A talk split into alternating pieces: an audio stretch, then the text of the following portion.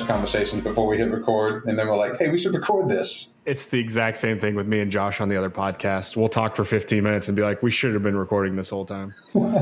so, uh, as you were saying before we started recording, about how you've been listening to some Democrats complain about how the party doesn't get stuff done and the Republicans do, but from your side of the fence, it seems like the Republicans don't get anything done either.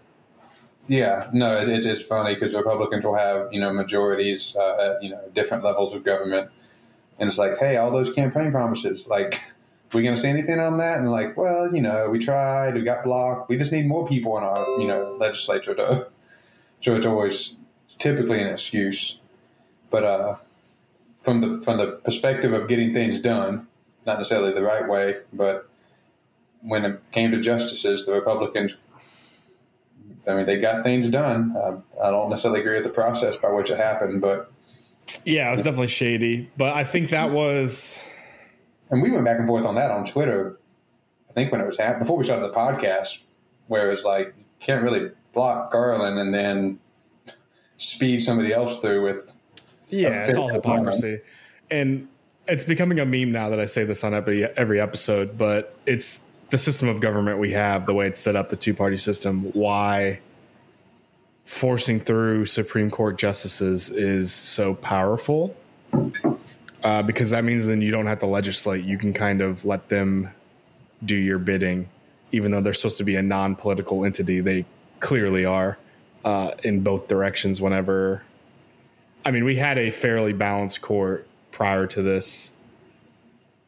I don't know, the last five years. Uh, because it's basically four four and Roberts, like Chief Justice Roberts. Well, it was like four four and Kennedy, and then Roberts seemed to, and yeah. then and then Roberts seemed to be. I think socially Kennedy was more liberal than Roberts, but I think on a lot of the questions of federalism versus states, Roberts could be a little bit. He would side with the liberals. Like he was he was the deciding vote on the Obamacare tax thing Mm-hmm. Um, so I think that they were both kind of swing votes, but Kennedy was more so a swing vote, I think, uh, in the in the traditional sense of it. But yeah, and now I think, I honestly think Roberts. I don't want to say he was like hiding or anything, but it seems like he is more. He is voting more conservative than he used to, in my opinion. Like he could have, like I think what I didn't read the quote directly, but I, I believe he said that he didn't agree with Alito's opinion on Roe v. Wade, but he still voted for them, uh, and he didn't write his own concurrence. I think that I think that he's got more cover to vote along the liberal conservative line now because they have such a large majority. It's kind of a conspiracy, I guess, conspiracy theory for me. It, it, kind of it's rising to that level. But I just was oh, on this. I think there are a couple of the cases, and maybe we get into it. That I think that he would have voted on the opposite side had it not been like he knew it was going to pass anyway. So why not just be on the conservative? Like he he gets more conservative cred by voting with the conservatives on that because his vote wasn't going to change anything. Yeah, I mean, it seems like he's since he became chief justice, at least he kind of has a tendency to, to want to to be the middle of the road, bring people, bring the justices together, um, kind of moderate. And I don't think it's for any. I don't think it's for any credibility or popularity. He's he's got a lifetime appointment, right? He doesn't need to. Yeah, I, I don't think it's for popularity. I think I don't know. I think because he's chief justice, this is the John Roberts court, so he has a legacy, right? Yeah, well, and that's that's what his big like a lot of conservatives knocked him. Um, you know, when he wouldn't do what you would expect a justice appointed by a Republican president to do, and they talk all the time like he, he you know seems to have a stronger desire to have the Supreme Court maintain what he he would maintain legitimacy in the eyes of the, the public. Um, so he was, I mean, even um, I forget the court case, but it was it was an abortion case before Dobbs. Um, but he, he, you know, sided with the liberal justices, and it, when it was a five-four court still, um, and he basically said like this is the same argument made with Casey versus Planned Parenthood. So I can't you give me nothing else to consider, so we have to set a precedent. Um, and you know, a lot of people got really upset with with him about that, but that seems to be his thing. Is yeah, he, he wants to have a legacy as a chief justice who I don't know, maybe kept the institution going at an even keel, didn't rock the boat too much. Um, and I think his argument would be like, you know, I want to respect the institution. I want to strongly respect precedent, and you know that that that that. Speaking of precedent, so. yeah, I, I just think, especially this this term, it seems like he sided with the conservatives more than I thought he would, uh, and it's curious to me, but we can get into that later. Uh, welcome. We are back after another short layoff. Uh, summer. Thomas has kids that are school age, so school's out for summer. He's got kids doing all kinds of. Uh, I guess it's not after school activities, summer activities, not after school activities. After school is over activities. And I had class. I finished my calculus class. I'm done. I passed. I got a B no more class for the rest of summer for me. So I'm going to be doing after school activities as well, like video games and watch catching up on all the shows I missed and all kinds of stuff. But that being said, Thomas is going on vacation soon. I've you know I've got another baby on the way. These these are going to get sporadic for a bit. I feel like uh, we'll try our best to keep schedule, but you know we both have busy lives. We don't earn any money. This is a hobby for us, so we have to make time for it. And uh, I don't know about you, but my wife is not very understanding when I'm like, "Oh, can't do that. Got to go record. Sorry." so we should do live recording from the delivery room. Yeah, we might be able to do that. And we'll a, a comp- I'll live stream it. she'll she'll love that. Uh, but we're the one v one Deep State podcast. Uh, if you're here, you know all about us. We are on episode 22. If you haven't, if this is the first episode you're listening to, welcome. Go listen to some of our others. We had a two part abortion series if you want to hear all about our abortion thoughts. I'm sure we're going to touch on them tonight. We had an episode about gun control and the Second Amendment. So when we talk about New York State Rifle and Pistol Association versus Bruen, which is a court case that the Supreme Court ruled on, you can go back to those two episodes and listen to our thoughts on all that stuff. We're not going to get too deep, I think, into our thoughts. We just kind of want to talk about these. Uh, some of these decisions we've talked about before and like our thoughts on them, but now that they're decided, we can kind of go over how we feel about the decisions. Um, but yeah, at 1v1 Deep Sit on Twitter. I'm at the rake, but the A's a four on Twitter. As always, my co-host at Thomas Black under eight, underscore 86 on Twitter. We are probably going to have what? You're leaving. When are you leaving? Next week.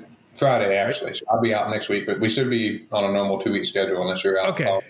Good. So we should be able to get back on schedule at least for a little bit. Uh, so no worries there. But tonight we wanted to. We this has been a big. Obviously, if you're in the United States or even if you're overseas, and you've read all the news about the Supreme Court decisions, this has been a, ma- a major, major term in the Supreme Court, and we kind of just wanted to go over not every single decision, but uh, I would say the majority of the decisions, and especially all the six three decisions, which are especially interesting. And just I wanted to hear Thomas's thoughts, and I have my own thoughts, and this should be an interesting episode. This is a little bit different than what we normally do. We normally pick a big grandiose topic, but this is a little bit more granular. But starting off with the decisions, there were two decisions from COVID. Feels like COVID was a decade ago, but they're just now to, to show how fast the courts are moving. we got two COVID decisions. Uh, one is Biden versus Missouri, and the other is the, uh, the other one was National Federation of Independent Business versus Department of Labor. The first one, Biden versus Missouri, the court found that the Biden administration's mandate to require healthcare workers at facilities receiving federal money to be vaccinated was lawful. So basically, if you take federal money, you got to be vaccinated. I think that's probably fair. Uh, I think that this kind of goes. We, this kind of touches on libertarianism. This is probably one of the reasons libertarians don't want the federal government to be handing out money like this because then that gives them power over you. So if you are a healthcare worker in Missouri, you can thank your um, boss, I guess, your bosses for having to get vaccinated because they took federal money. I'm very pro vaccine. I think, especially in the healthcare industry, it was kind of a no brainer uh, that they probably needed to be vaccinated. Um, not only to like protect the patients, but to pre- protect themselves because they're the front line. They're going to get hit with all the COVID cases that come in from their area. Uh, how do you? Well, I guess I'll talk about. Let me bring up the second one. We'll talk about them both in tandem because they're both kind of related. The second case, the court found that the Biden administration's vaccine or testing mandate for large employers was not lawful. There was no like link to the federal government. This was just kind of saying if you have a certain number of employees, you have to have a vaccine or testing mandate, and that was not found lawful. So I think that was pretty consistent from the court. Um, I don't think there's anything. It, it isn't out of the ordinary that they found one was lawful and one wasn't. Yeah, I mean, I, th- I, think the cases make sense, and you, you mean you make a good point from the libertarian perspective of this is, I mean, whatever you depend on the government on, it's going to come with a certain ability to to pull strings to, to uh, take away some form of, of, freedom, and that's what you have here. I mean, um, but it doesn't surprise me, you know, the courts. Um, you know, because I mean, I think the most of the argument in the case was the government has already put a, a, vested interest in this particular thing, and they have some right to have control over the outcome um, to make sure that that money wasn't wasted. Um, which, you know, from the standpoint of this being other people's money that is being given someplace with an expected outcome, uh, it just didn't surprise me. Um, and also didn't surprise me that the uh, with the Department of Labor. I mean, I think I think President Biden knew that. I don't think he had any expectation that the courts were going to uphold this. Um, I think it was a political calculus that said, I want to get as many people as possible vaccinated, so I'm going to make the law, and people are going to get vaccinated um, in the time between when the executive order goes in place and when the court decision two years later um, comes out. So because every every judicial precedent regarding vaccines, there's always a Tenth Amendment argument. You know, there's a Police Powers Act in the Tenth Amendment that allows states to control this. Um, so it doesn't surprise me that the court, you know, rejected the idea that the federal government can step into this. So both those are pretty predictable, I think. Yeah, me same. I think for your point about the calculus of it. I think it is kind of a dangerous precedent, though, to like you know that you're going to lose the case at the Supreme Court, but you're gonna you're gonna get some effectiveness out of what you do anyway. Uh, that can definitely go go awry. Uh, so, but yeah, I think I think you're right. I don't think they had any intention of actually winning this. Um, I, I wish I would have gone back and kind of read what the argument was from the from the uh, Department of Labor's lawyers, like what what they actually said why they could do this, because I can't imagine it was uh, very. It, it, was probably like Amber Heard's lawyers, you know, like just a, a complete cluster. um, the next case I want to talk about because it's very relevant to what's going on right now. We were kind of discussing this prior to hitting record. Trump versus Thompson, the court ruled that former President Donald Trump could not block the release of White House records to a House committee investigating the January 6th attack on the Capitol. Hope so. Uh, yeah, so Trump versus Thompson, the court ruled that President Trump could not block the release of White House records to a House committee investigating the January 6th attack on the Capitol.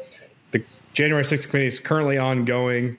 If you're watching it or paying attention to what's going on, I think that the executive privilege argument only goes so far. I think that if you're investigating a crime, it it probably shouldn't have any kind of real effectiveness. Like maybe some things are considered executive privilege, but he can't just stop everybody who ever worked in his administration from testifying in one of these things. That would that would be insanely dangerous precedent for future terms. Oh, it would give the, the president the license to operate really in, in whatever way they, they seem fit for their own personal interests, and then they say, "Oh, executive, you know, yes. um, uh, uh, the phrase used? Executive privilege." There we go. Yeah, privilege. Excuse me. Um, yeah, you just claim executive privilege for anything at that point, and it means you can you don't have to be accountable for anything ever. Yeah. Um, when the spirit of executive privilege was more so like you can't go here because that would actually set a, a um, secrets of events that would lead to foreign policy matters, that would lead to classified information, or things of that nature. Um, not, I made a huge speech after six months of saying if I lose, it's rigged. And then all of a sudden, we have people breaking into the Capitol. Um, not not the same thing, not the kind of executive privilege. So again, that was a pretty predictable one. Yeah. What was the uh, what was on that? You remember? Uh, I do not remember, but I can check. It was. I think I think it was like yeah. oh oh you know what it was it was eight one. Clarence Thomas was the only one who voted no because he's a hack. uh, it was eight one. It was eight one. That's I remember seeing that and noting that in my head that that's what that was. Uh, yeah, so I think it was pretty clear. It's it just it's not even about Donald Trump. It's not even about the January 6th committee. It's just like if you granted that, you would never be able to investigate a president ever, and they would have carte blanche to do whatever they wanted. So yeah, yeah, yeah, exactly. I say there'd be a license to do anything. So I wonder uh, what. what uh, gosh, I wish I would have read the dissenting opinion on that. It'd be interesting to see what uh, Justice Thomas, what his rationale for dissent was. Probably not that interesting, man. I imagine, I imagine it just says "I'm a hack" over and over again. Uh, so so far three for three on agreement. Uh, the last one before we get to the major yeah, major. the last one before we get to the major major ones: United States versus Abu Zubaydah. Court ruled that the government was not required to disclose the location of a CIA black site where a detainee at Guantanamo Bay, Cuba, had been tortured. Uh, I'm pretty sure this one was unanimous. I don't think it was crazy. I don't. I don't think the court was ever going to rule against the CIA in this case. I don't. I didn't read the opinion. I don't know what the legalese was, but uh, the entire point of black sites is that they stay black. So I can't imagine that they're one's going to be the title authorities, right? Yeah. Um, and you know, people don't know like the the DoD has a different way of operating than members of the intelligence community um, for, for, operational purposes, and and what they likely reasoned was. Like you said, they have authority to have black sites. It's a matter of national security. So yeah, well, what happened there can be investigated, but you don't need to publicly disclose the location of where the event took place. Yeah, I don't. Again, I, I should have read the decision uh, just to kind of see what the the public uh, reason was, but I didn't. I don't think there was any way that they were ever going to rule against making the CIA uh, identify where their black site was. All right, we have four. Yeah, exactly. Uh, the four decisions that I really wanted to get into more, uh, some more than others, but they were all the six three decisions where it was the conservatives versus the liberals, every single one, six three. First one, Carson versus. So the first two are kind of combined, and we talked about one of them already. They're both kind of separation of church and state slash First Amendment issues. Carson versus Makin, the court ruled that a Maine program that excluded religious schools from a state tuition program is a violation of the free exercise of religion. And the second one was Kennedy versus Bremerton School District, which is the one we talked about before. Court ruled that a football coach at a public high school had a constitutional right to pray at the 50 yard line after his team's games. Uh, it also ruled that teachers slash coaches were able to lead um, willing participants, willing students in prayer also on school grounds. Uh, so, what do you think about those two? Um, so you know the second, uh, the the Kennedy um, versus Bremerton School District that doesn't surprise me at all because everything I read, um, there was no suspicion of prejudice by the coach to uh, affect the playing time or you know treatment of players.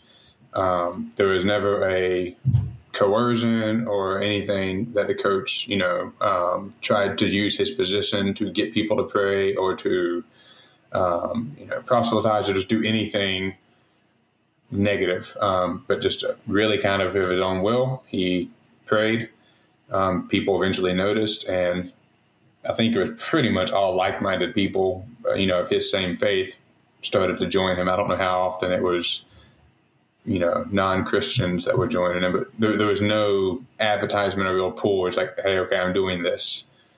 Um, and I think the court got that right. Um, I'm a little surprised that it was six three, um, because I don't know what evidence there was that he was using his position as a government uh, employee to try to force religion or try to advertise a certain preference to a religion. It was all, I'm an employee and this is something I'm doing um,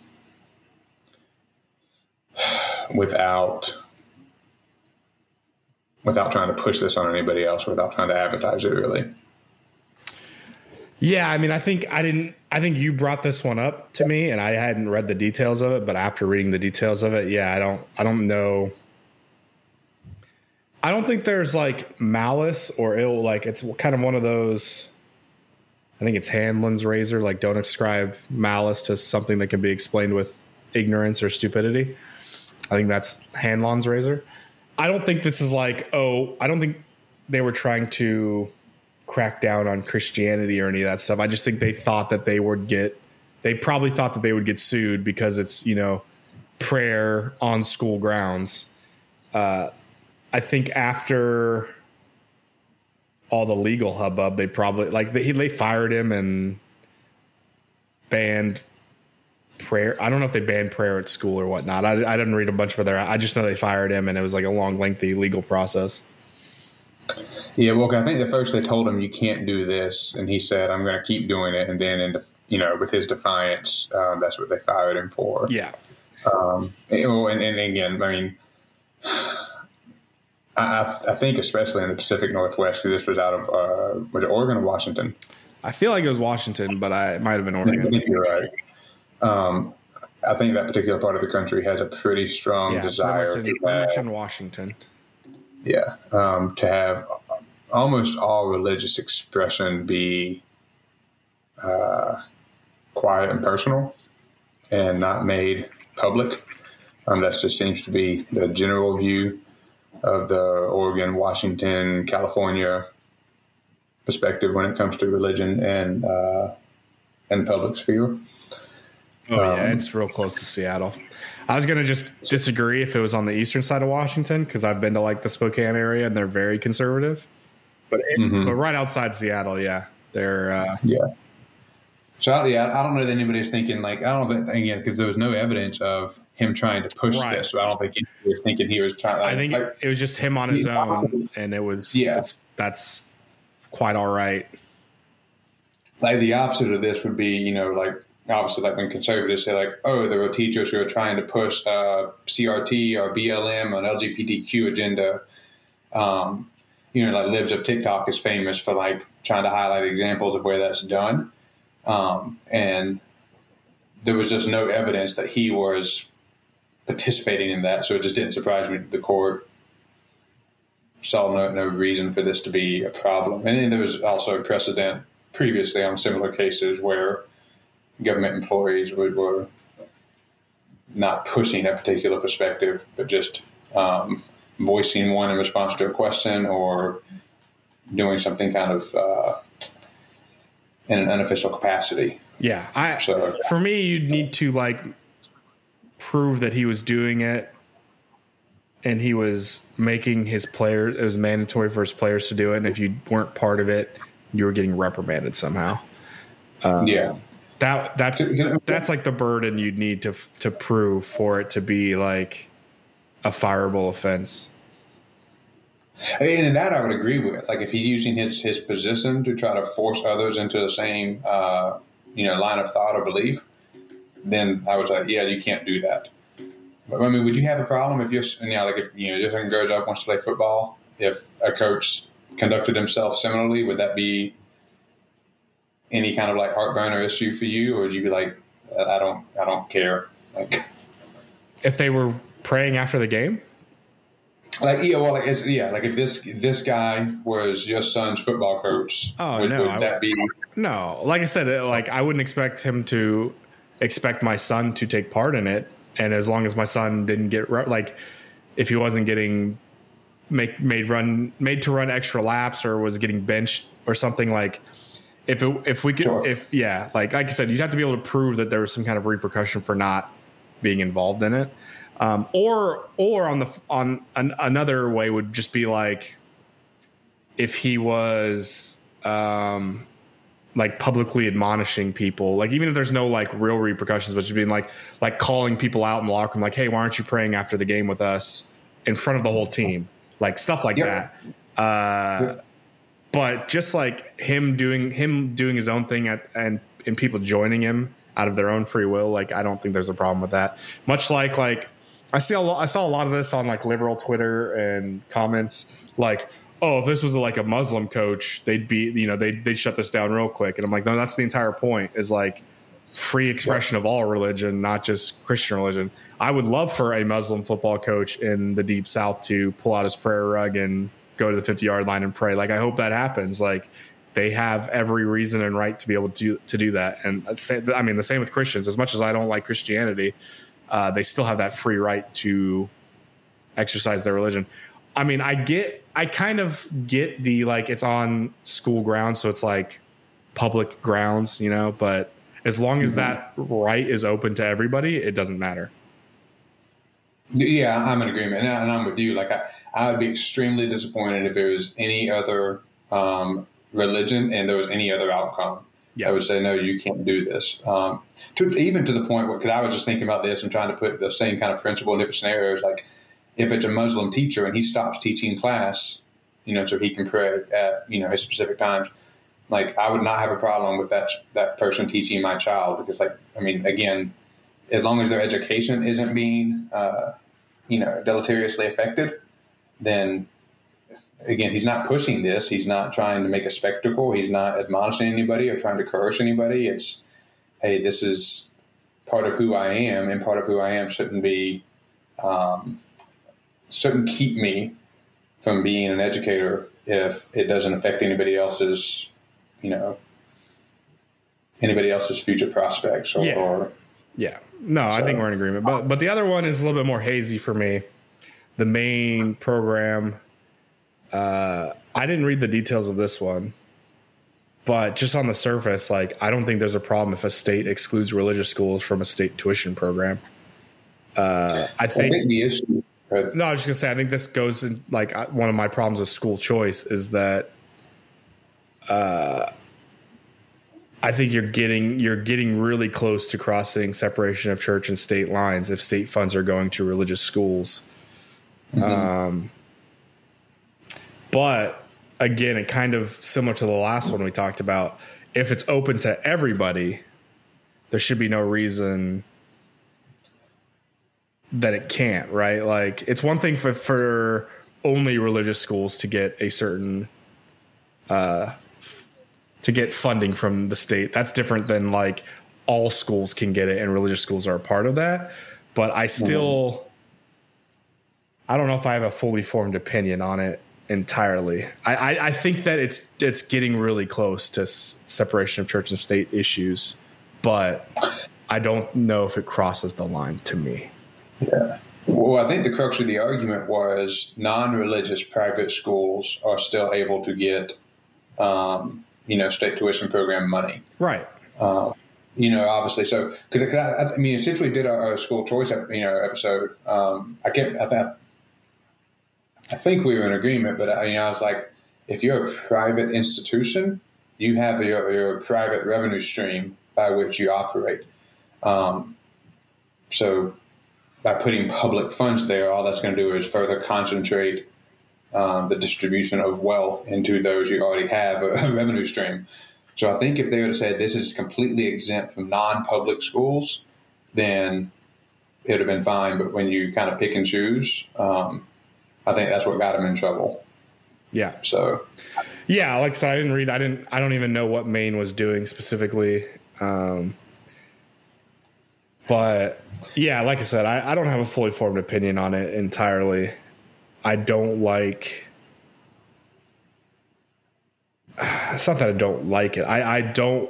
I think the separate. I think that there is a clear wing of conservative Christians in the country that are trying to tear down the wall between church and state because they believe America was founded on Christian values and it's a Christian nation and it should be um, led as such, and there should be no wall there. But I also don't. Uh, so I don't. I completely disagree with them, and I. But I also don't necessarily agree with like the state can't be involved. When I say the state here, I don't mean like individual states, the the Fed, whatever, the government should shouldn't have to be completely out of working with religions and like not religions like in the grand sense but like with churches with schools whatever they partner all the time right. for social yeah and benefit I, yeah. I, think that is a, a net positive and there's nothing wrong with that per se so there is a middle ground there uh, but given one of these decisions that we're going to talk about in a minute uh, and so you know just the, the, direction the country seems to be going i think we are slowly chipping away at that separation of church and state. So stuff like this i'd have to be a little bit more cautious about. But again on the surface i don't necessarily find anything wrong with it as long as it's like an all schools thing and not a only religious schools thing. Yeah what do you mean when you say slowly chipping away at the separation of church and state? Um i think that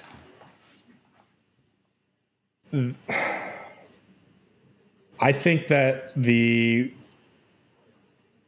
school choice push on top of um,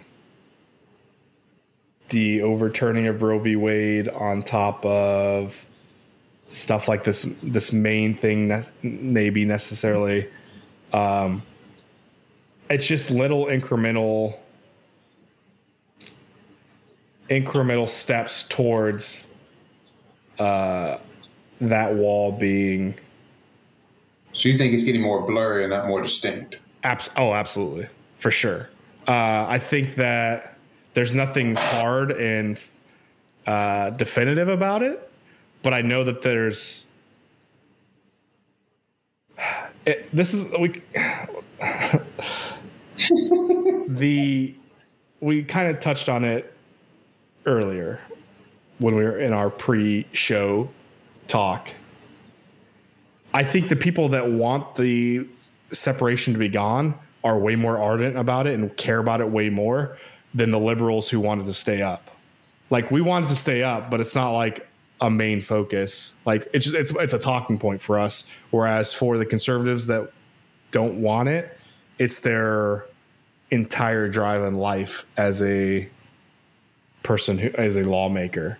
Um, and I'm not trying to say that all the Republicans and conservatives are like this. I just think there's a wing of that party who is way more adamant about it. And there's no kind of counter on the left to balance that. It's more like, oh, you shouldn't do that, but we're not, you know, we're not going to stop you, which is a lot of people's complaints with Democrats in general about a lot of issues.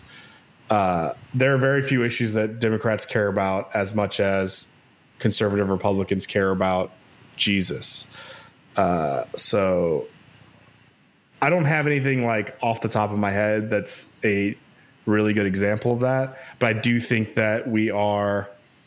I think that there was a history of uh, Christianity kind of being the dominant force in politics up until uh, you know the ninth, you know the scopes, the scopes trial in the twenties, basically, uh, and then it kind of started like f- fading, and we started building that separation of church and state back up. And then I feel like the last, basically since Reagan, Reagan kind of did the Southern strategy and and rallied evangelical Christians to his cause, and they've pretty much spent the last thirty to forty years as that's like their singular goal, in my opinion. Yeah, it's interesting that you say like the separation of church and state is starting to get more blurry. Um, because I think you know pretty much everybody understands that general statistics show that America is less and less religious when it comes to not necessarily how they identify, but like the um, activities they participate in. You know, church attendance, um, uh, you know, prayer, fasting, like different things like that. Like people do that less now than they did, you know, for the last several decades. Um, so I don't know, cause, and it's also interesting because I feel like there's also, you know, you have like the Freedom from Religion, um, you know, Foundation and the ACLU, which are typically the organizations that um, bring these kind of freedom of religion cases to court. Um, you know, such as was you know the case with the uh, the Washington teacher, um, you know Kennedy. So I don't know. I don't, I don't know if there's maybe a, a larger, more easily, more quick to defend yeah. voting block. Um, you know, of, of religious people than those who are exceptionally excited about, that, like, a clear and distinct right, wall between um, like they're Christians. They believe you know religion believe and public expression. This is a Christian nation. This is um, founded by Christians.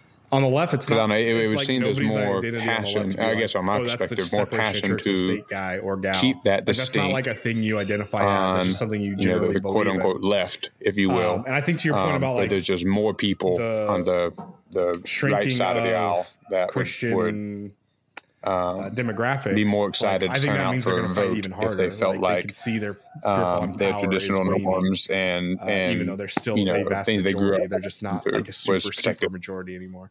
But yeah, I think we've spent a long time a longer time on this topic than I thought we would. But yeah, it's an interesting thing, and maybe we need to talk about. Maybe I need to collect my thoughts because I definitely didn't articulate them well about separation of church and state, and that that'll be a future episode. But the next one we want to talk about, second to last one, New York State Rifle and Pistol uh, Association yeah, versus Bruen. Court ruled that states with strict limits on carrying guns in public violate the Second Amendment. This is um, basically aimed at the New York City concealed carry law. So now more people in New York City are going to be able to carry their guns in public, uh, concealed probably not a good idea in my opinion but i understand if you if you've been following me on twitter in the discord or listened to our episode about the second amendment and gun control i i understand that because the second amendment exists common sense i don't want to call it common sense effective gun control can never be a thing in this country until something happens at the amendment level of the constitution. So it's no surprise to me that this this law got overturned. I think we're going to see basically every gun law in America challenged at this point.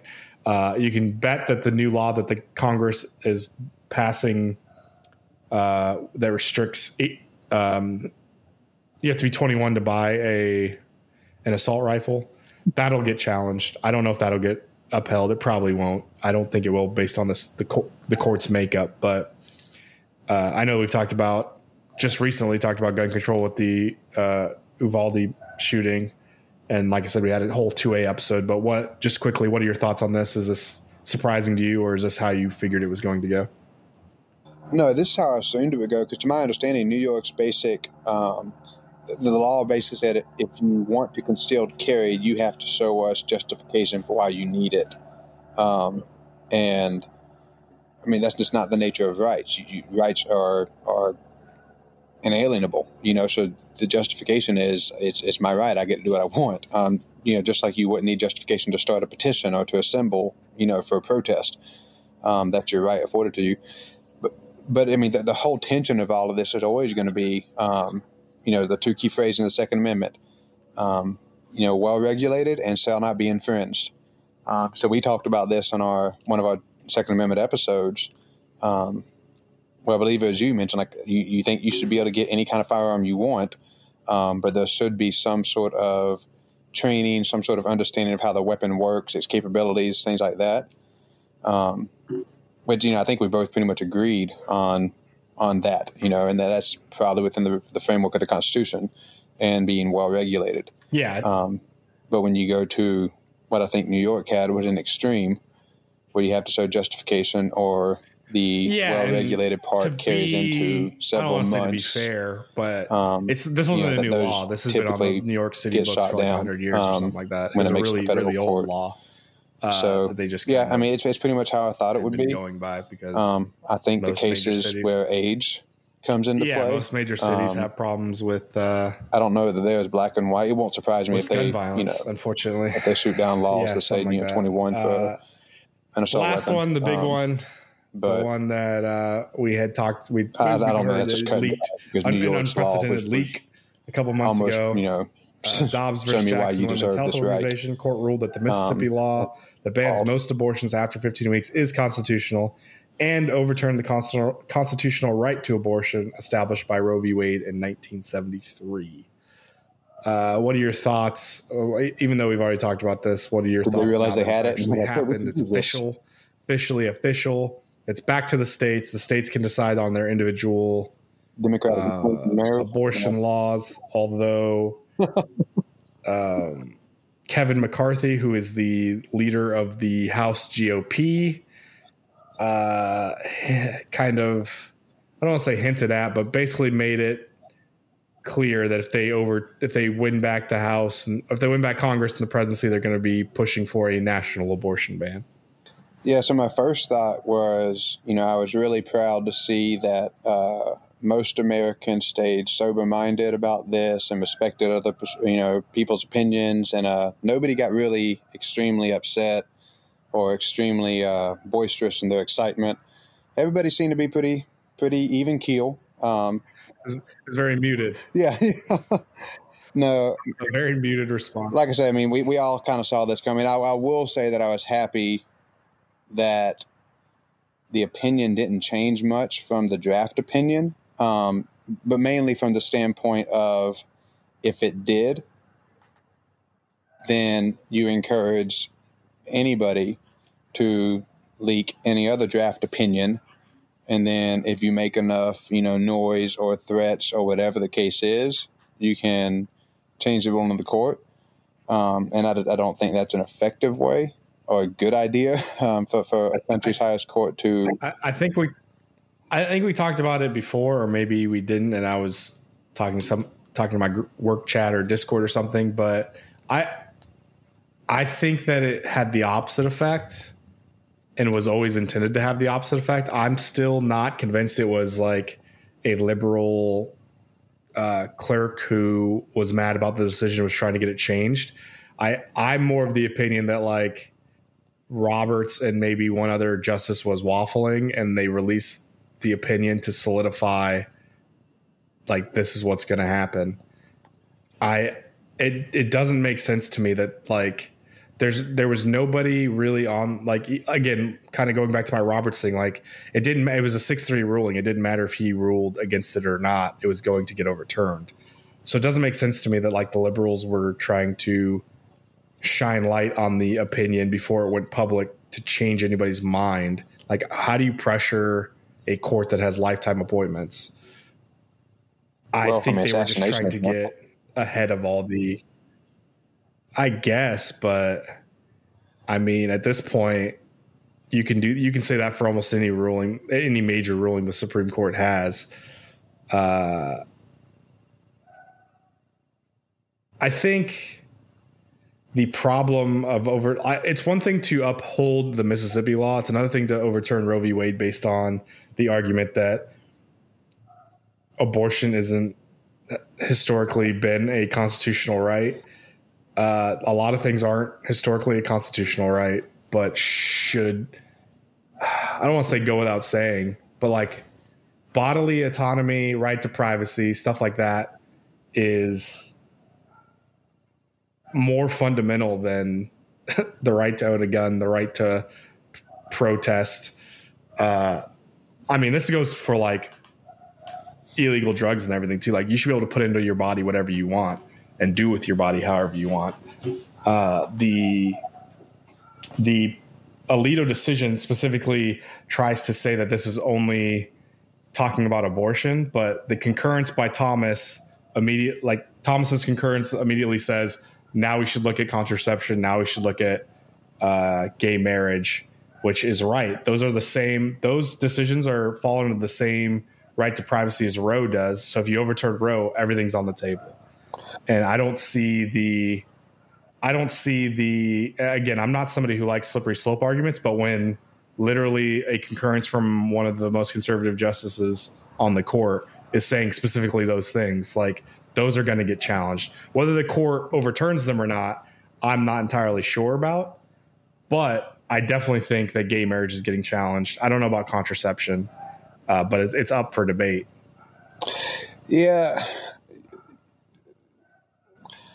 so I, I think the crux of here's my problem. Hold on, hold on, hold on. Let me let me add one more thing. I my my problem isn't necessarily that they overturned Roe based on it not being historically in the Constitution or historically legal or whatever. That is not even necessarily true. There's there's problems with Alito's argument on that front. My problem with it is that it was 50 years of precedent, and generally, when you overturn precedent, there needs to be a good, there needs to be some kind of sea change. There needs to be some new understanding. There needs to be some. You, you don't just overturn precedent because it's it's you've had a problem with it for 50 years, mm-hmm. uh, and I say have had a problem with it like whatever these conservative justice the, the conservatives in the country basically like Brown versus Board of Education and Plessy versus Ferguson, those got overturned because separate but equal wasn't separate but equal. It was clearly not equal. So they needed to overturn those. There's nothing equal about it. Those got overturned. Uh, the Dred Scott decision, uh, escaped runaway slaves to the North had to be returned to the South. Uh, we had a fundamental change that black people weren't inferior and weren't property, and we overturned precedent like that what has changed in the last 50 years to overturn Roe v. Wade on the on the privacy front? Like it doesn't make any sense. So that's that's basically my honestly my biggest problem with it is like if that's the if the argument to overturn Roe v. Wade is all it takes to overturn precedent, you can overturn anything at any time. Precedent doesn't exist anymore. Precedent doesn't matter. There's no weight to precedent. And I've been posting on Twitter all the videos of the justices at their confirmation hearings talking about oh, that's the law of the land. It's precedent. Uh, precedent is important. Like, clearly, I don't believe that. Clearly, it doesn't matter. Uh, there was no, there was nothing in the decision to me that said, oh, this is new information that why we need to overturn this 50 years of precedent. It was just like, we've been wanting to do this for 50 years, so we're going to do it now. Uh, yeah, you covered a lot. Um, I did, but this is this is a very it to me it's not even about abortion necessarily. It's it's about how and why it was done. That's my issue with it. Yeah, and and, and hmm, okay, what do we what do we so my the cynical the cynical the cynical side of me is ends justify the means. Conservatives don't like abortion. They want to ban abortion. They believe life begins at conception. They don't care how they had to get it done. They needed to overturn Roe v. Wade so they could start banning abortion first in certain states, eventually as at a national level. Uh, to me, that's a problem. That's I, ends, ends do not justify the means. That leads us down a very dangerous path in the in the end. What that that is separate from my feelings on how Roe v. Wade was was settled 50 years ago. I don't think it was a is uh, we talked about it. It wasn't a great law at the time, but it's the precedent we had, and I just think that uh, on the face of it, it was an ends justify the means decision. Sure, and I think that's the nature of politics, right? Like, um, you know, if the uh, Democrats um, had appointed, you know, had a president that appointed six justices, they would not be ever mentioning, you know, expanding the role of justices. They wouldn't be seeking justification for why it would make sense um, because they're happy with where it is. And if the Republicans could use the same reasoning and be hinting at the same possibility. Um, and the Democrats would be no, ends don't justify the means. You can't just change things because you don't like it. So I, I think that's the that's the nature, at least, of Democratic politics. I would be hard pressed to find major decisions that are like that, though, on the left. And this it's really hard to do since considering the left hasn't controlled the court in decades. Well, I guess what I'm saying is, I mean, ends justify the the means is is is the spirit of politics anymore. Um, to, to, I mean, I would say so much to the point of like, I think there are a number of things they could resolve, but unresolved issues make better campaigns uh, and make yeah, better. absolutely. So again, and that's it, that's something that, that would be another situation of well, the ends justify the means. I'm not going to. Um, I'm going to get my seat in Congress sure. because, you know, um, sure, but it's a lot different when it's this. That's different. Like getting reelected and just like I, I, totally understand that. And honestly, it's something I want to talk about the effect of this on the 2022 midterms and the 2024 election. Yeah. Uh, presidential election because I think there there's going to be significant repercussions. I, yeah, I, I, guess the big reason I bring that up because I, I think if if um, if we're going to do more than complain about the way our government operates, we have to look with clear eyes at at the problem as a whole.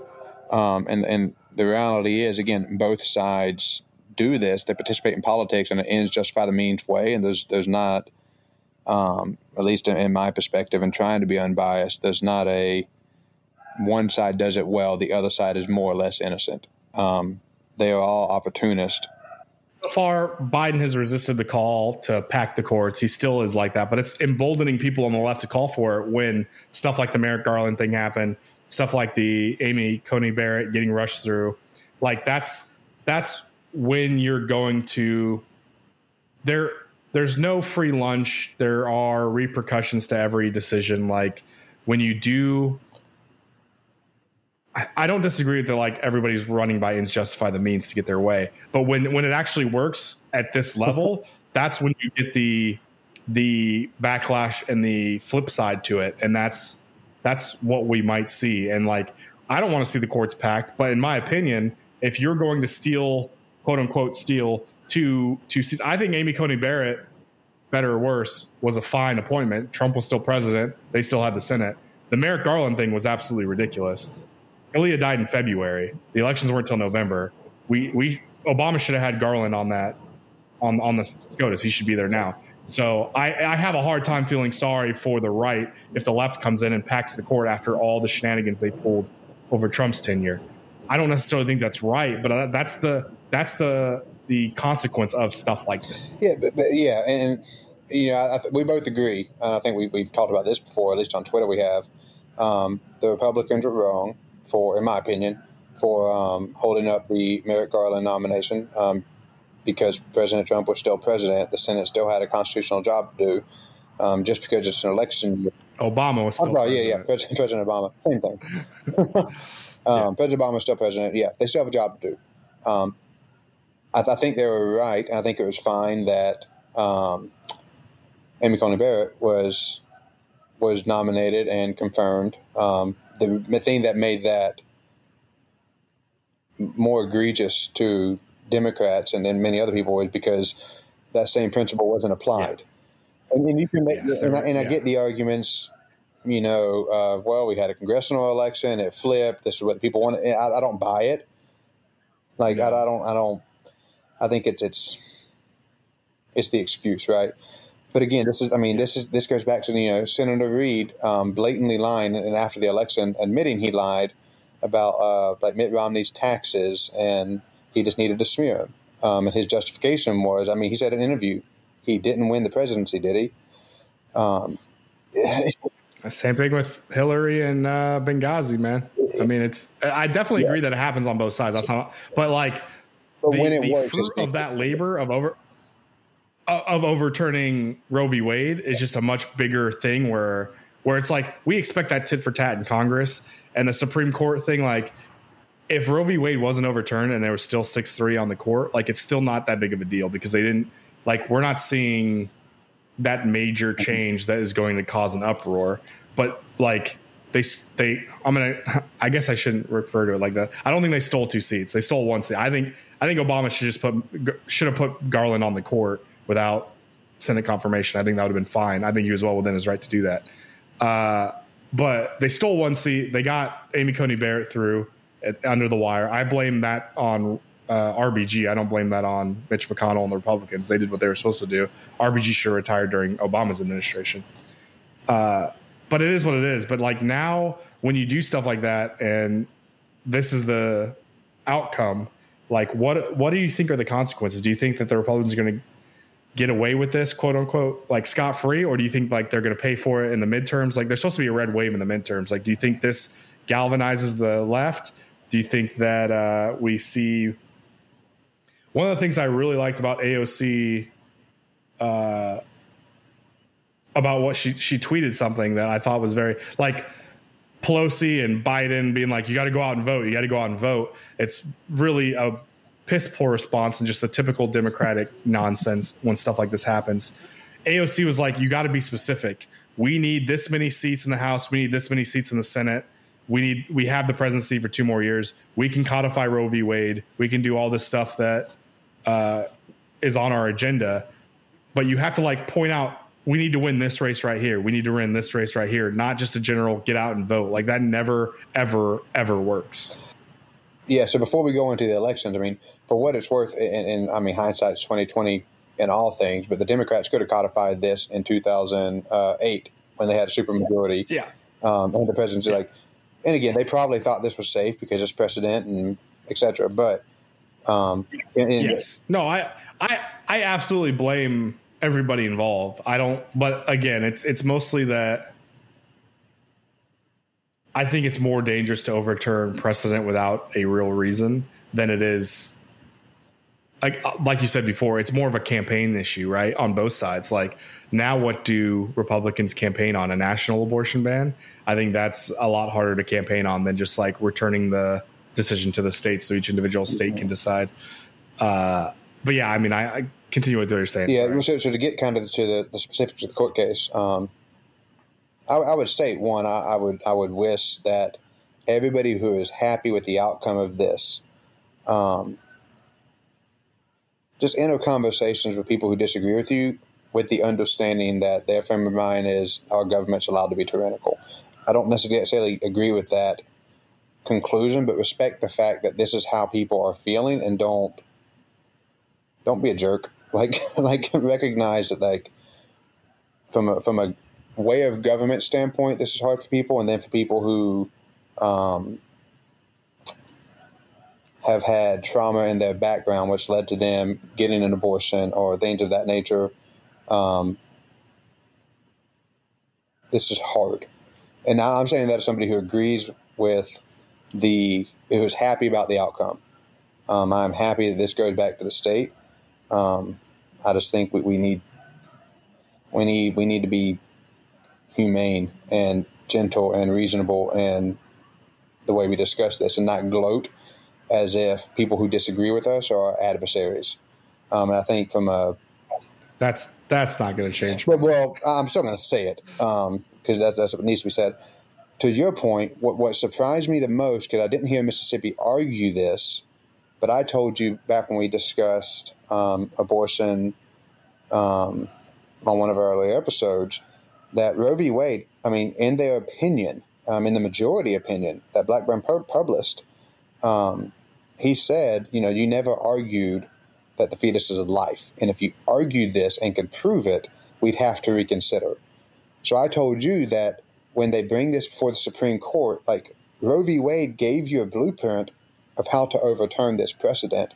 And there's a much better argument to be made 50 years after Roe v. Wade and 25 years after Casey versus Planned Parenthood um, that I think could have been a good enough reason to overturn Roe v. Wade just based off of what was in the opinion, for the majority opinion for Roe v. Wade.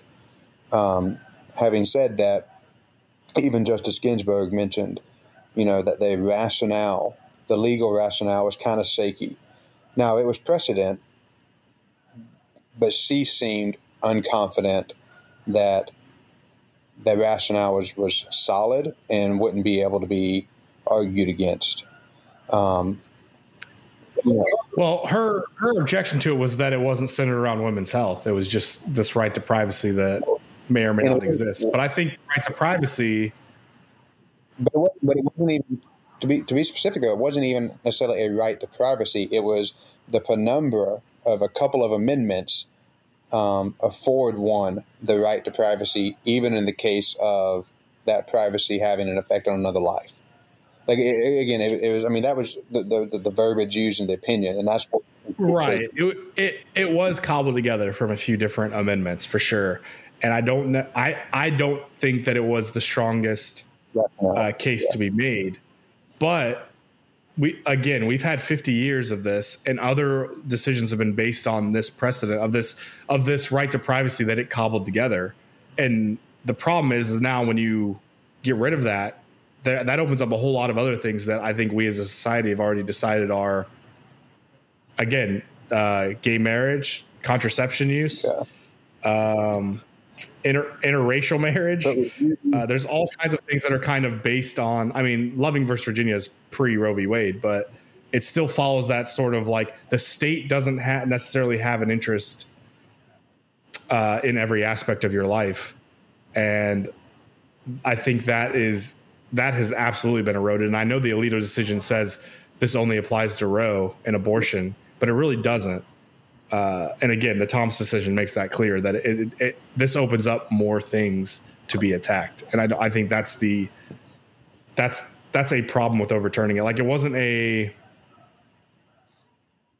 it wasn't like a very limited in scope decision, even though Alito tries to make that argument that it is. Like it's not. Yeah, well, but I think so. To your point, because you referenced the right to privacy a lot, you know that's going to be a strong argument in the Ninth Amendment. For people who don't remember the Ninth Amendment, the exact amendment is the enumeration in the Constitution of certain rights shall not be construed to deny or disparage others retained by the people. Uh, in layman's terms, these aren't the exhaustive list of rights people have these first eight right. are ones that we recognize. The ninth is to say you've got several others that we haven't listed here, um, and then the tenth is yeah. to say everything else goes to the state. So I think because there's not a tension of privacy versus um, life, that things like contraception, um, unless it's contraception that, that takes life. Um, yeah. Well, something like something like Plan B, something that kills whatever it, uh, if you believe that life begins at conception, Plan B kills that. Like so that that's also on the table, uh, even though most people don't consider like two three days after being impregnated as necessarily a life. Uh, I would guess the vast, not the vast, but I guess a majority opinion in the United States would be that that Plan B is is absolutely acceptable but this opens that up for review now. Like states can ban Plan B. Yeah, I guess in fair, and we can tag up on that in a second. But my point being, with contraception Sorry. that does not take life, um, it just prevents the creation of life, which is most birth controls, condoms, um, you know, things like that. Yes. Um, with uh, same-sex marriage, um, with things of that nature, there's no tension there. It's just it's not privacy versus life. It's just privacy, and I think the Ninth Amendment is, is going to be pretty strong to hold that. I know you're skeptical. Why would, Thomas his concurrence like that? Then I mean, he's a Supreme Court justice who's been there for 20 years. He obviously knows the Constitution. If he understands the right to privacy as you understand it, why would he even bring up those two things then like he specifically brought them up like i think that the i think that i think that the common understanding of the ninth amendment for the last 50 years or however long is that is what you're saying but i think this this puts it under a microscope now like if, if there's no per alito if there's no history of something being a right in this country since founding that it doesn't fall necessarily fall under the ninth amendment yeah, I mean, I can't speak for Justice Thomas and why he would write that. I, I would just say, um, obviously, he, his point of emphasis was substantive due process played a significant role in Roe v. Wade. So things that were um, following that same premise would, would therefore, by by nature of reason, need to be con- reconsidered or reviewed. Um, yes. So, and again, I don't, I don't think there's a philosophical um, flaw in that. What I'm saying is, even in review, um, I would hope there would be even stronger, more clear um, opinions that would say if, if a person's private acts are not infringing on the life, liberty, or property of another, the government has no no right to ask questions, give an opinion, or, or press charges. Um, because there's no tension there. So, and, and, I think I think it's and I know you would disagree, and, and I, I, understand your concern, um, but I think it's fair and consistent to say, hey, this was the premise by which Roe v. Wade was upheld. Other things following that premise need to be reconsidered. I would just hope it would be reconsidered to the point of making those precedents stronger and more clearly saying where there's not a where there's not a tension between two rights. Um, then it's clear that right to privacy can prevail. Um, and I think that's where the other four justices, I'm sorry, other five justices um, seem to, at least with uh, court publications, see it pretty clear that this is specific because of this tension. Um, so that, that's, I, yeah, that, that's my spiel on it. Sure, and I, I, you're not going to agree with this, but I think the tension isn't necessarily you're saying there's not that tension in the gay marriage or contraception thing. I think the tension is between that and, and religion and Christianity specifically. It's not a tension between. I think oh, I think Roe v. Wade slash abortion falls under that same tension. It, it's not. They're using life as the as the um, excuse. I, I, I, can't think of a better word. Uh, excuse is not necessarily the word I want, but it's the only thing coming to me right now uh, for that tension and why it needs to be overturned. But plenty of religions don't consider life to begin until birth, not conception. Most famously, Judaism, which is Christianity is based off of, and a very old religion. Uh, they don't believe life begins until birth. So, full stop. Like a fetus is not a life until it is born. So, there's no tension with life in the Jewish faith. I don't think their way of thinking should be applied to, should be a blanket thing for everybody just because they're an old religion and that's their way of doing things. But it's also a fair point to say that not everybody agrees that, uh, especially up until 20 weeks, whatever viability was, is a life. So that that tension doesn't exist for some people, but for Christians it absolutely does. And I think gay marriage also has that not as adamant of a tension. People aren't. Well, actually, people are shooting up gay clubs. Uh, maybe not people. Christians necessarily. I think it was one people. Well, no, I just mean like uh, we just had a thing in Norway, but I was. Oh, like, I thought you meant in the uh, U.S. So. Well, yeah, the the Orlando Pulse nightclub shooting, but that was more of a uh, Islam thing. Again, recently it's been Islam, but like uh, there's been a long history of like the Matthew Shepard thing in Wyoming, I believe, where he was beat to death. Uh, other, you know, gay people have have followed similar fates. All to all to say that like there is that tension there in Christianity. They believe homosexuality is wrong; it's a sin, and that they shouldn't have gay gay marriage is a, is you know an affront to God. And I think the same thing with contraception when you're talking about Catholics. Catholics believe all contraception is bad. Condoms, birth control, all of it, all of it's bad. So I think there's like overall the tension is with with with uh, faith. It's not a uh, it's not an argument outside of Roe. It's not an argument of, like I'm adding Roe into that. It's it's an argument with about the Christian faith and um, society, I guess, or whatever. Like, I don't really know how to articulate this, but I, I just, in my opinion, like, I get for you that it's not a disingenuous thing. Like, you believe that it's life, you believe that we are ending life, abortion ends the life of a, of a baby, and that, is morally wrong. And, uh, you would uh, this is a really weird way to say it or maybe a poor way to say it but you would prefer that that not happen. I don't want abortions to happen either but i still think they should be illegal. I think any medical decision between a patient and their doctor the state really doesn't have a say in it. Uh, i think that taking away uh, body, body autonomy and the right to privacy i think those two things are more important than arguing over whether a fetus is a life is the same as a born child. But again, that's we've had this discussion on abortion before and that's not really what I want to get into.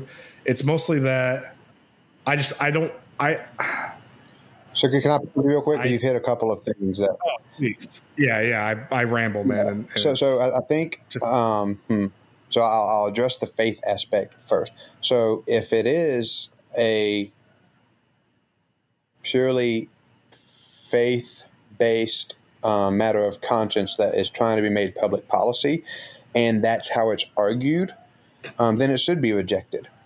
Um, and so, sure, they're not that. So I think you can say, like, yes, I'm a person of faith, but my argument is based entirely on biology and medical science so my theology is not brought up. I'm not I'm not asking you to consider the merits of my argument based off my understanding of God. I'm asking you to consider the merits of my argument based off of what we understand about biology, about um, humanity, about medical sciences, what? and to say what is the role of government now that we know this is life. So, sure. So, so some people may and be disingenuous I, in that, and some people may be inconsistent. But let me let, let me let me let me address. Yeah, sorry. But but the, the, no, I'm allowed to talk for ten minutes straight. You're not. Sorry. but the reason it would be, and why I would argue and hope that any court would, um,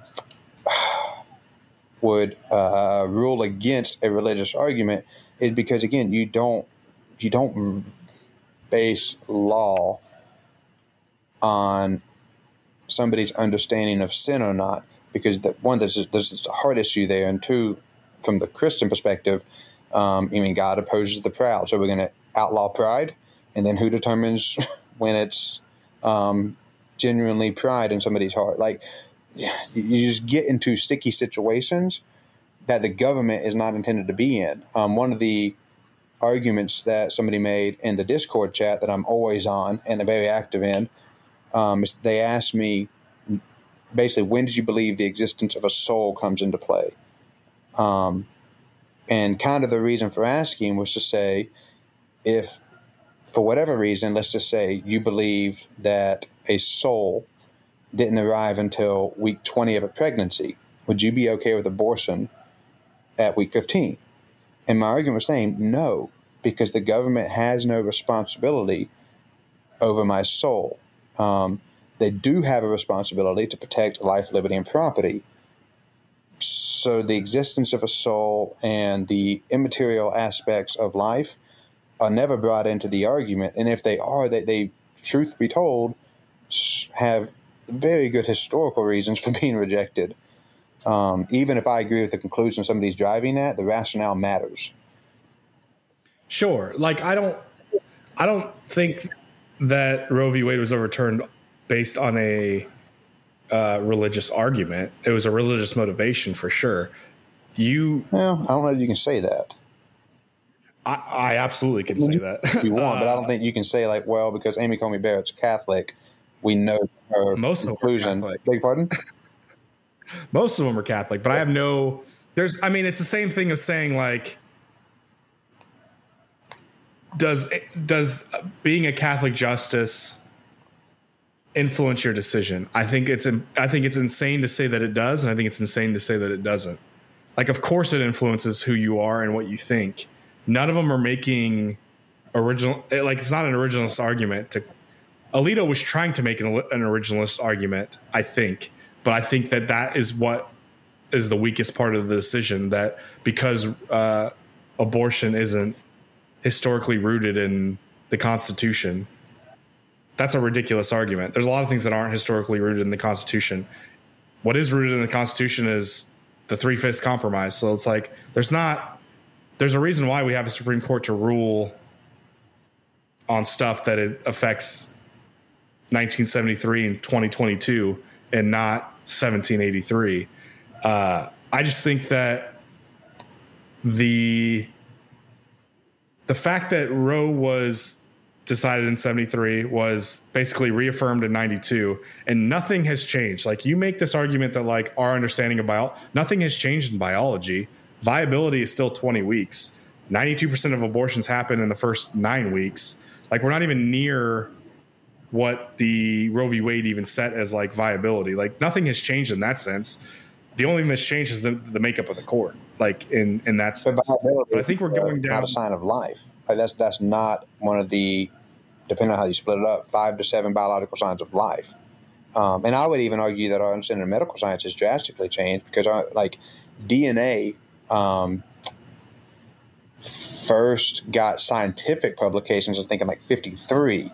So when you talk about like having it become more mainstream and understandable to um, people who aren't at the cutting edge of medical science.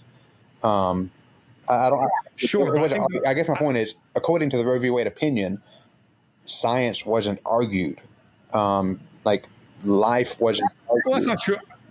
They they they said viability, whatever twenty two weeks or whatever that was in Roe v. Wade. I don't remember the exact, but so there was a a medical aspect to the Roe v. Wade decision. Yeah, but what I'm saying is that the opinion stated that you never tried to prove this was life. You never made the argument this is life, and you sure, didn't prove it. Sure. And, and and that's what they said. If you make this argument, we have to reconsider, but you didn't. So sure, they the argument that that was life hasn't changed. Like the understanding of DNA might have have has become more uh, widespread knowledge in the last seventy years. Sure, but the people who think that a, a non-viable fetus is life had that their argument hasn't changed since 1973 or what even before then. And the people on the opposite side who don't think it's like, like like there's been nothing there's been no substantive evidence that to say that like it's it's a semantic argument of what life is. A life on another planet on Mars doesn't mean that there are sentient creatures on Mars. It means there are probably some sort of bacteria or something on Mars. So, like life, the definition of the word life has a very broad meaning. And we're getting back into the abortion argument. I really don't want to. I want to talk more about the uh, repercussions for the election. But just it's, I think it's a it's a topic that me and you like fundamentally disagree on. But like the definition of life is meaningless to me because it's a very broad topic. There is a wide thing of life, uh, and you talk about DNA like you can you can um, replicate somebody's DNA based off their skin cells, based off a, a, cheek swab. I can, in 20, 20 to 50 years, I can get a cheek swab from you and clone you, right? So the like the cells in your mouth are alive. They have the the possibility for life. Now, I don't like that. I don't like the argument of like, well, sperm cells are the potential for life, so that's like equivalent to a fetus. A fetus is much closer to human life. I have no problem saying that, but I don't think giving I don't think the fetus gets imbued with constitutional rights until a certain point. Like there's just there has to be some kind of uh, event horizon where we consider that.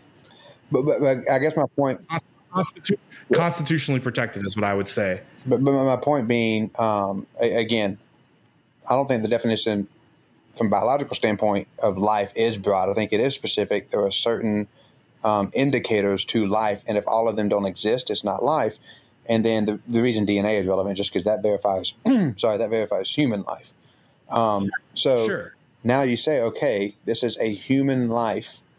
What's the responsibility of government towards human life and this tension? It's, it's a potential. It's a potential human life. I think that I think you got to be clear in your language. It is not human life. That has no uh, no ability to survive on its own. It has no ability to survive outside of its womb. It's it's the, got the potential to do all that, but, but, but a lot of pregnancies, like I don't know, ten to thirty percent of pregnancies end in miscarriage. Like it's not in the clear. It's not guaranteed. So putting a human thumb on the scale and saying, okay, I don't want this pregnancy. I'm going to do something that naturally occurs 10 to 30% of the time. Uh, I don't think, I think that is okay for lack of yeah, a better. But, but I think there are a couple of holes in your argument because a ten day old child can't survive on its own. Again, th- there's a reason like why sentience and viability, um, in general, aren't signs of life, um, both scientifically and practically. I mean, you have a guy in a uh, who's unconscious. He's not sentient. He's still alive, and legally, the doctors are going to be held to a standard of care, right? Um, and it's the exact same argument I made before that like the state for that for that 10 day old baby, the state has an interest in keeping it alive and can keep it alive. Right? A guy who's unconscious, the medical providers or his family or bystanders or whatever, other people can keep that that person's that unconscious person's mother doesn't need to keep him alive. That 10 day old baby, what happens? What, a baby whose mother dies during pregnancy is fine, right? Other people can care for it. That's there's a there's a stark contrast between forcing a person to use their body and it's only that person and they have no say in the decision right like that's there's a difference no so, i mean I, I, get you know i mean i, I hear what you're saying um, let, let me just say you finish your thoughts on this abortion thing because i don't this is we're getting back into the abortion episode all over again and we're getting we got stuck on this which is fine I've talked a lot about it. I've expressed my viewpoint very strongly. I want you to finish your thoughts on it, but then let's move on to the 2022 election, how we think this affects that, and then end the episode because we're already at. I'm going to test your willpower because I'm going to end with something that you're going to hate. Um, it's fine. I'm not. I'm not even going to respond to it. I get to see your video, so if I laugh, people will know that you did something that was visibly. Uh, no. Oh, I might, I might react to it, but I'm not going to respond. Yeah. So, I mean, I, I would say, obviously, all right. So, if you want to know our fuller thoughts on this, you can go back and listen to our Abortion episode because we, we do. This is yes. probably the thing, the issue where we have the strongest. And if we are both elected representatives, we would never be able to find common ground on on this particular sure. aspect of of the debate because yeah, it, it's, right. It's, and it's it's not because we hate each other. We think the other one's dumb. It's that I think both of us have good points. I don't think your points are stupid or bad. I just don't agree with them. I don't see it that no, way. insane. Um, so I'll, I'll just end with the point that's going to bother you. You talk about, you know, obviously, yeah, you talk about bodily autonomy um, and how bodily autonomy, um, the state should not get involved in that. And I'm saying, well, what about for the protection of life? I mean, this is very much the same argument that people made for vaccines. Is I have a bodily autonomy, and the only reason the state should be able to get involved here is if it's going to affect the life of another. Uh, and this is why, I mean, I think in a lot of ways, at least one of the principles why you say, yes, this is why states should be able to force vaccines because it protects the life of another individual. Whereas my point would be, yes, if that's the case, then yes, mandate vaccines because the government has a specific function to protect life you know, and, and that's what that's why I say it is here. Like, is this human life? If the answer is yes, you have a specific obligation, regardless of religious belief or rhetoric or bias. Like, if you can prove it's life, that matters. Um, and then, if there is the non-existence of life, if that tension doesn't exist, then all other matters of privacy, the state has no right to even give an opinion on, much less determine what is right or wrong or ethical or unethical because that's not their function. And when the government forgets their function, they everybody is mad. So.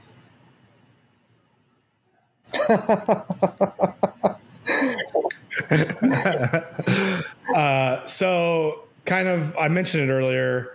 Do you think there's any going to be backlash from this in the polls in 2022, or do you think that uh, we're going to see the red wave? It's it's too strong you know, I think before this, there was a really good chance that there was going to be a whole lot of Republicans elected to office. Um, I don't know that the majority of Americans, I don't know the majority of Americans stand on this, to be honest, because it seems like a lot of polls, um, almost nobody believes in a total ban of abortion.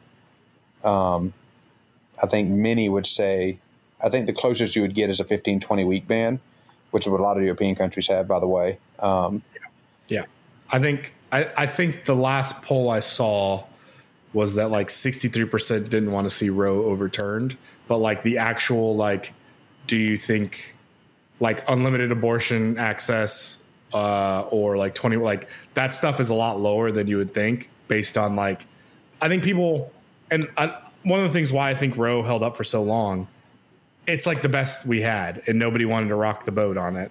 Uh, and I think that that's where the public is at. Like most people would just would rather Roe v. Wade stay, and that like I don't think they like people don't want a federal protection for abortion. Uh, like the majority of people, if polled, they don't want like a federal blanket mm. abortion, but they also don't want abortion banned, like a, a total ban. Like the, most people are in the middle of it. Like there's no like the hard the hard right and left of it are are are the fringes for sure. Like most people are solidly in the middle. Like they want some sort of 15, 20 week cap, uh, except in the case of you know medical emergency. Uh, but again, I think I think they just thought, and for good reason, that Roe v. Wade was the best we're going to get, and that we're not going to get anything.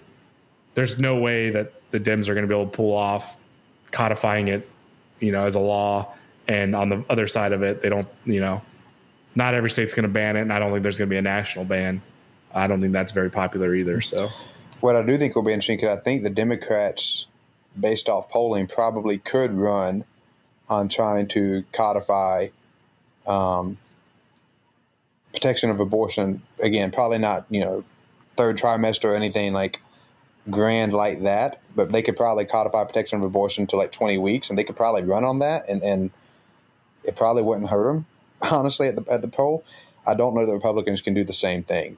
Um, I don't know that Republicans could run on a total ban of abortion, um, with with even with limited exceptions, um, and win a national or statewide uh, election in the, in most states. So it'll be interesting to see how that that that turns out um, at the polls. But I still think Republicans probably uh, probably take back the Senate, maybe narrowly the House. I think I mean we've talked about this before. There's a pretty short attention span um, for the nation, and if gas prices are still floating around five bucks a gallon, if the stock market's still not doing well, um, if inflation continues to, I mean, those are things that happen to people every day that they can't escape. Whereas in four months, when the dust settles from uh, this decision, I, I, don't know that it's gonna. I don't know it's gonna be as impactful as other things. Yeah, if we weren't going through record inflation on the cusp of a recession, I would think that this would be enough to push push things into at least the Democrats keeping the House. Uh, with the way inflation, like inflation, just hits so many people harder than the the abortion issue. Like, yeah. it's it's a tough it's a tough sell. Like, and and I'm I'm I'm one of the people that thinks we're definitely going to have a recession and that things aren't going to get better till 2024. I, I'm I think that the the 2024 map and the as long as the recession is short and is doesn't linger, like I think a lot of this is due to not only printing all that money during the the uh, last couple of years, uh, even of the Trump presidency, mm-hmm. but we've been running record low interest rates for a decade, uh, even when we didn't need to. Uh, the supply chain issues, uh, Saudi Arabia being an OPEC being assholes in general, uh, the Russia thing didn't help. Like this, it's a combination of issues that really all coalesce this year to to drive all this stuff. Like, and by the way, if you're listening to the show and you don't understand that, like, do I think Biden is handling this well? Probably not. But do I think Biden is to blame for all of this?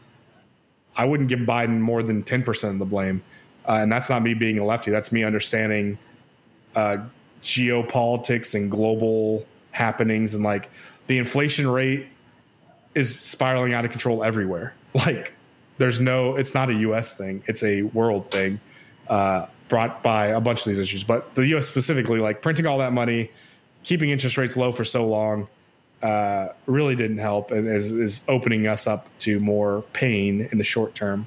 Uh, but I honestly think that like all those things, I don't think the Russia war drags on for much, you know, much more. I think they're going to try to end it before the the winter hits because that's a terrible time to fight. Uh, the supply chain issues, we've already seen that start to alleviate. Uh, in the next, you know, six to 12 months, I expect that to be back to normal. Can't do much about uh, all that money we printed, but uh, getting new energy sources online, opening up new areas for drilling, that sort of thing, I think will relieve some of that pressure. Like, I don't expect this to last very long. And by 2024, I expect Biden to be in a much stronger position. Well, Democrats back. Uh, uh opening up drilling, uh, new drilling, or previously shut down drilling? Do you think? I, I don't. Yeah, I don't think they have much of a choice, right? Like, I don't think that they can. I think they're going to get wiped out in the midterms because of all this. Uh, so they're really going to try to hold on to the presidency in 2024 by all means necessary. I don't think that unless there's some crazy advancement in alternative energy in the next year or two, like I don't think Democrats are way more against coal than they are oil and natural gas. Like, yeah, we don't want people drilling in protected habitats, and like the BP oil spill is still a big, uh, a big reason why people don't trust oil companies. But uh, the Arctic, thanks to global warming, is melting away rapidly. Is opening up a lot of more new drilling opportunities. Like, I don't, I don't foresee that going uh, untouched by the United States for very long. Uh, so we'll we'll see. But I mean, that's my prediction on on that. I don't I don't think oil prices are going to stay like this forever. I, think it's a, a, more mostly a 2022 problem. But I, I, do think that they'll change their tune once they get wiped out in the midterms. Yeah, I think they'll have to. I mean, and you already kind of saw that um, to some degree when the House uh, got really close, uh, and then this last election because there was a lot of like you know defund the police and stuff like that rhetoric that was coming from some Democratic members, and then when a lot of them started losing their seats, they they quit with that slogan. I mean, Abigail Spanberger was a good example. Um, you know, she's like, I almost lost my seat because we kept pushing this, and that's not where America is. Um, so I, I, do think, yeah, Republicans probably still do pretty well in 22. Depends on who they put up for president in 24, because I think President Biden is very beatable, um, unless you put up, unless you put up President Trump. I, I, gosh, I don't want him to run again.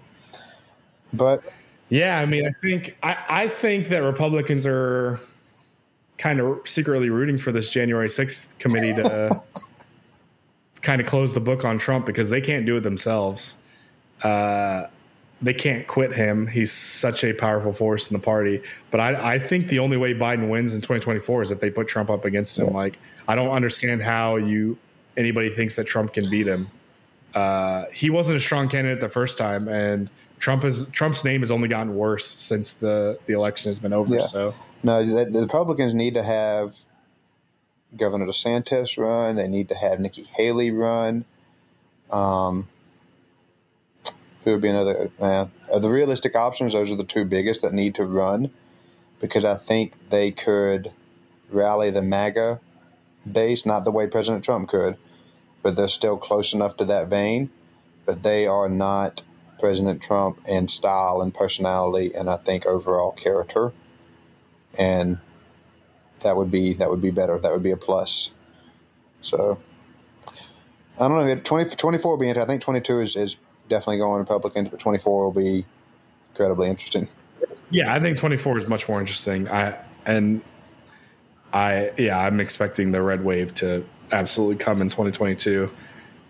Uh, is there anything else you got? Anything else you want to say? Uh, I'm pretty sure I spoke for like 80% of this episode, mainly because you had connection issues. But uh, is there anything else you wanted to uh, throw out there? He's lying about connection issues. This was his version of cancel culture and trying to silence the. yeah, I muted him on purpose. and it's only going to get worse with editing. So, nope, I'm good. I say I think we, we kind of, like you said, we addressed a lot of these and our opinions on them from a policy standpoint. Um, so it'll just be interesting to see what happens moving forward. Yeah, I agree. Uh, and wow, this was one of our longer episodes. Who would have thought? uh, but yeah, everybody, thanks for joining us. If you want to go back and listen, please do. Like I said, we have a two part episode on abortion. We got way more into it in this episode, and our arguments are basically the same. We, I think we have just you know more examples in the actual episodes. Uh, but the arguments are basically spot on from what we said before. And if you want to hear about our thoughts on the Second Amendment, uh, again, I'm a more liberal person, but I also understand the realities of what having a constitutional, constitutionally protected right entail. So I'm more realistic about the Second Amendment and gun control. But those we have two episodes on that, those things, and they're very interesting. And I think we both have. Uh, maybe not unique viewpoints, but outside of the norm viewpoints on stuff like that. So definitely worth a listen. And if you like those episodes, I think those are some of our best. Please go back and listen to our others and uh, let us know what you think. Join the Discord. The link is in the description below. Uh, even though Thomas is never there, we still have good discussions. We were, we were talking about the Roe v. Wade today. Uh, my buddy uh, Richard Lacoste posted a podcast kind of dissecting Alito's opinion and something Thomas brought up the substantive due process of that opinion. Uh, I got to go. I haven't listened to it yet. I want, I'm interested in listening to it, but uh, it was something that uh, we were talking about on the Discord today. So yeah, please, if you want to continue these kind of discussions, join the Discord. Hit us up on Twitter. I'm at the rake, but the A is a four. At Thomas Black underscore eighty six. At OVO Deep State. As always, guys, I say it every time. We appreciate you for listening, and we hope to have you listen to us again. Bye. Take it easy.